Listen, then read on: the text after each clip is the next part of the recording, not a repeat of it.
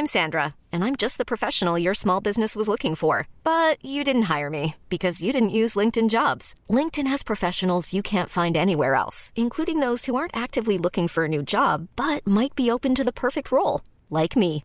In a given month, over 70% of LinkedIn users don't visit other leading job sites. So if you're not looking on LinkedIn, you'll miss out on great candidates like Sandra. Start hiring professionals like a professional. Post your free job on linkedin.com/achieve today.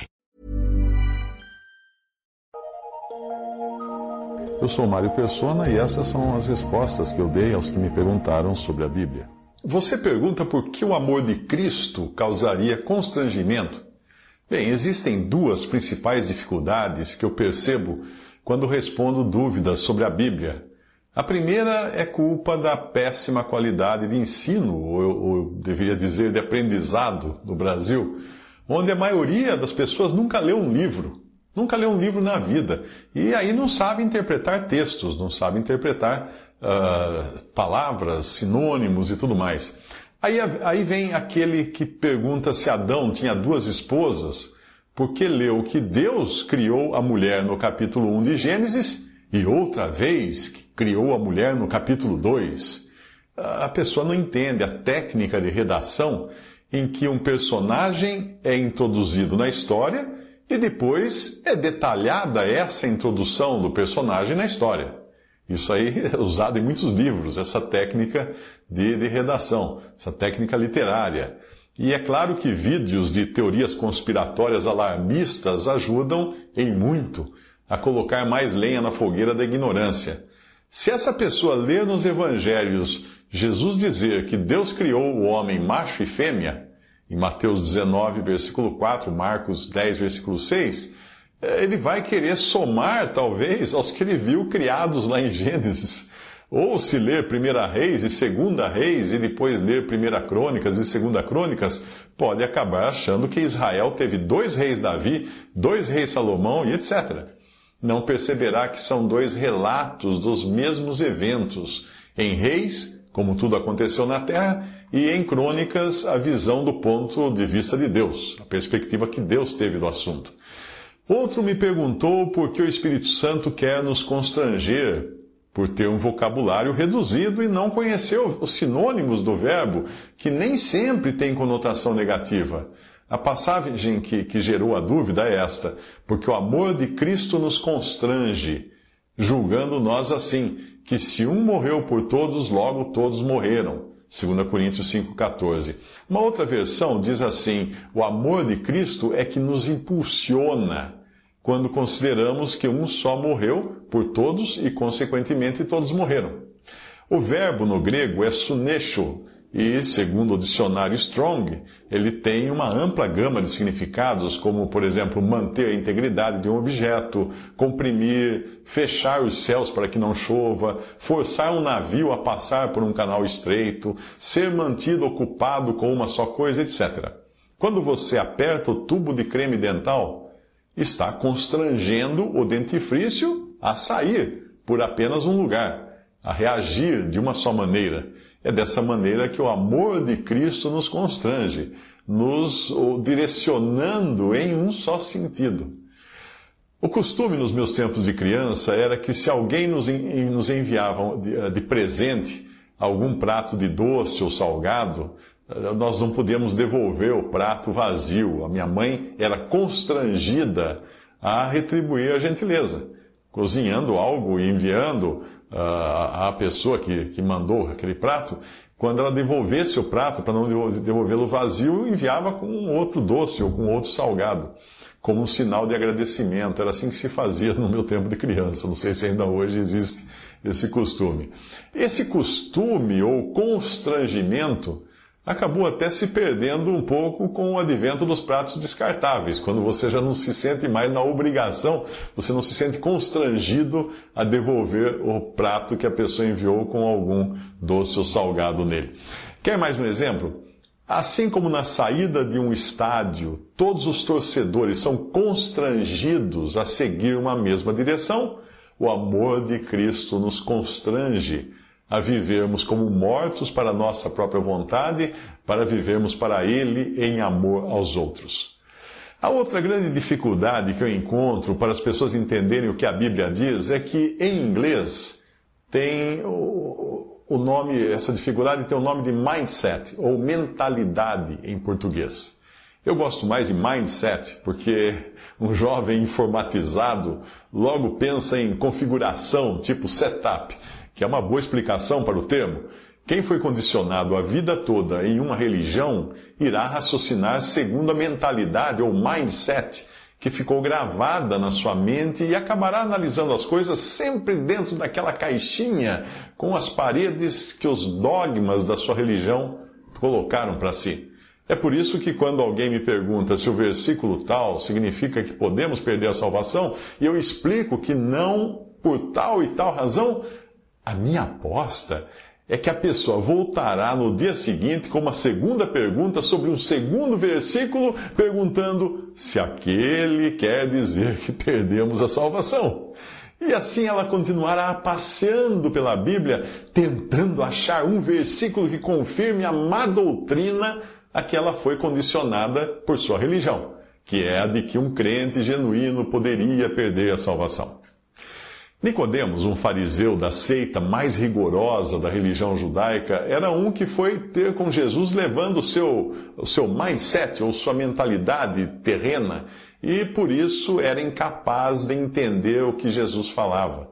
Por isso é tão estranha a conversa. Já reparou como é estranha a conversa de Nicodemos com Jesus? Porque depois de elogiar Jesus, sem nada perguntar a ele, o Senhor dá uma resposta a Nicodemos que parece totalmente desconectada do diálogo. Ele diz assim: Na verdade, na verdade te digo, que aquele que não nascer de novo não pode ver o reino de Deus. João capítulo 3, versículo 3. A menos que Nicodemos nascesse de novo e tivesse o seu velho disco mental limpo, apagado, formatado, ele não seria capaz de, primeiro, ver o reino de Deus, no versículo 3, e depois entrar no reino de Deus, no versículo 5. No seu estado natural, ainda, ainda que encharcado de religiosidade recebida do judaísmo, Nicodemos não poderia entender bulhufas do que Jesus queria lhe dizer. Em 1 Coríntios 2,14, o apóstolo Paulo explica a impossibilidade que é para o homem natural entender as coisas do Espírito de Deus. Ele diz assim: Ora, o homem natural não compreende as coisas do Espírito de Deus, porque lhe parecem loucura e não pode entendê-las porque elas se discernem espiritualmente. Não se iluda tentando tratar um religioso como se fosse alguém nascido de novo e convertido porque nem sempre é o caso. Não raro, algum religioso chega a mim com um mindset, né, uma mentalidade da religião e me parabeniza. Gostei do vídeo, Pastor Mário. Como é que eu vou explicar a alguém que acha que somente um clérigo formado em teologia poderia conhecer e explicar a Bíblia? Será que ele nunca leu que Jesus escolheu pescadores para fazerem isso, para pregarem a palavra. E depois de formada a igreja, o apóstolo Paulo deixou claro o tipo de pessoa que o Senhor escolheu para capacitar a adorar o Deus verdadeiro e ensinar e aprender da sua palavra.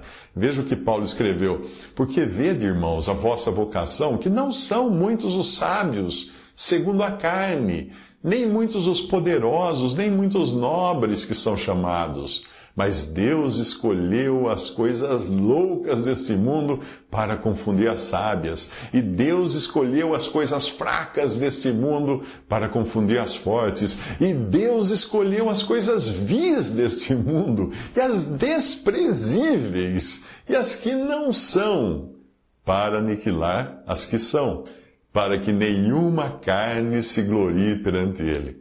1 Coríntios 1, 26 a 29.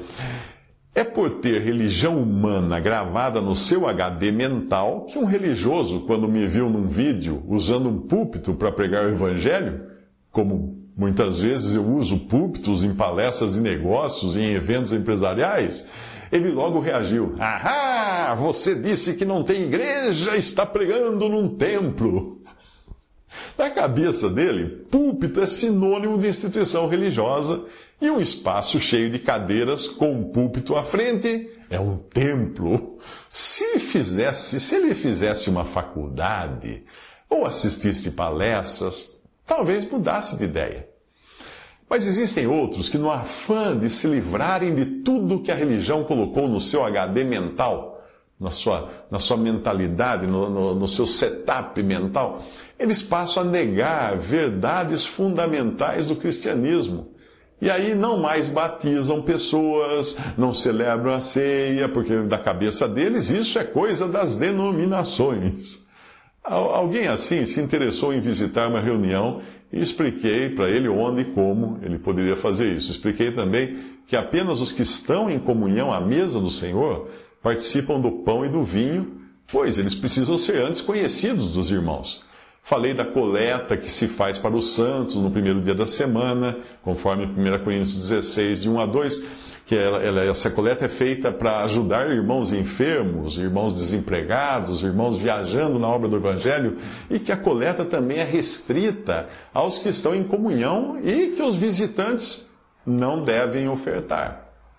Eu acho que ele não leu a última parte do que eu, do que eu disse, onde eu disse que visitantes não podem ofertar, que é baseado isso em 3 João 1, de 5 a 7, que diz assim: procedes fielmente em tudo que fazes para com os irmãos e para com os estranhos, porque pelo seu nome os irmãos saíram nada tomando dos gentios.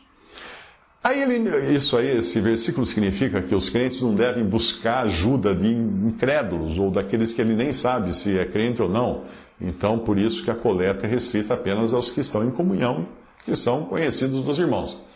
Aí essa pessoa me escreveu de volta dizendo que não queria mais visitar as reuniões e que eu nem voltasse a fazer contato, porque ele viu no meu e-mail a palavra, no meu e-mail a palavra coleta que para ele tornava a reunião a mesma coisa que faziam nas igrejas dos pastores que insistem em pedir dinheiro. Isso é ter uma mentalidade formada e que não, não, não aceita entender o contexto das coisas. Por isso que é muito importante nós, às vezes, nos livrarmos da nossa do nosso mindset, da nossa mentalidade religiosa, seja ela uma mentalidade religiosa das denominações, seja ela ah, uma, uma, uma antidenominações que às vezes é tão prejudicial quanto. Visite respondi.com.br. Adquira os livros ou baixe e-books. Visite 3minutos.net. Baixe o aplicativo